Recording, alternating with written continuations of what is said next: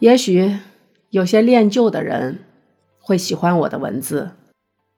我希望用我最简单、最朴素的文字，能带给你童年的记忆。如果您生活在乡间的话，如果您是一个农家孩子的话，在我的文字里。在我的声音里，你一定会找到属于自己的简单的快乐。谢谢大家。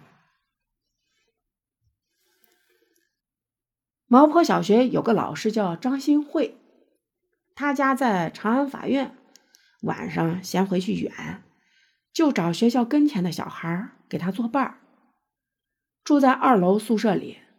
那时候，我喜欢看书，学校的小人书都在张老师的房子，归他管。为了看书，当时他跟我妈说让我晚上给他作伴这事情的时候，我在当面，我就没拒绝。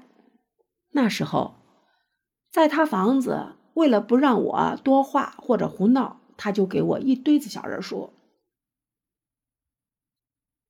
村里。固定路线逛着没意思了，我就朝东逛。东边马路南有个砖瓦厂，砖瓦厂对面是农机站，在路北就是白敏父母工作的地方。隔壁的伯伯爱讲鬼，我那个时候鬼故事听多了，有些怕鬼。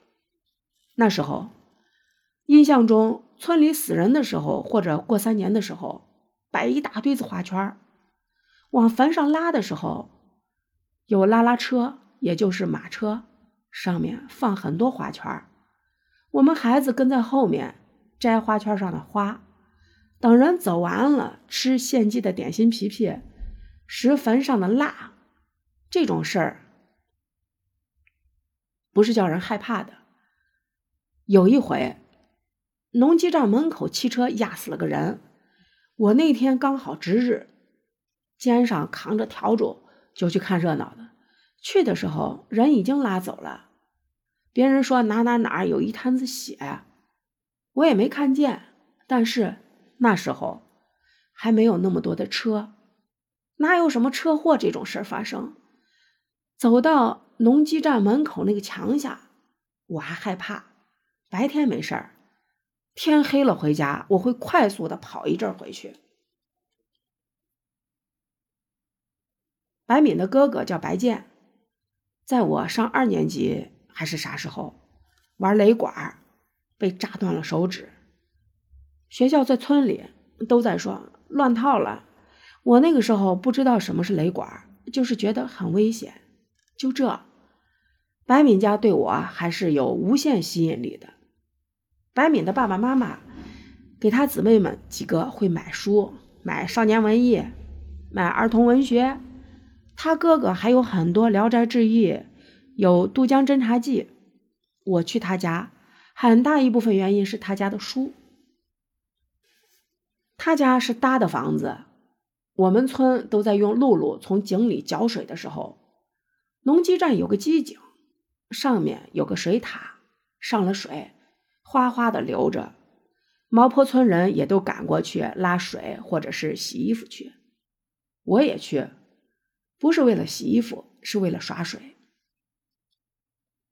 白敏家的房子前有菜园子，菜地里什么都有，更有我们村子里不种的瓜果。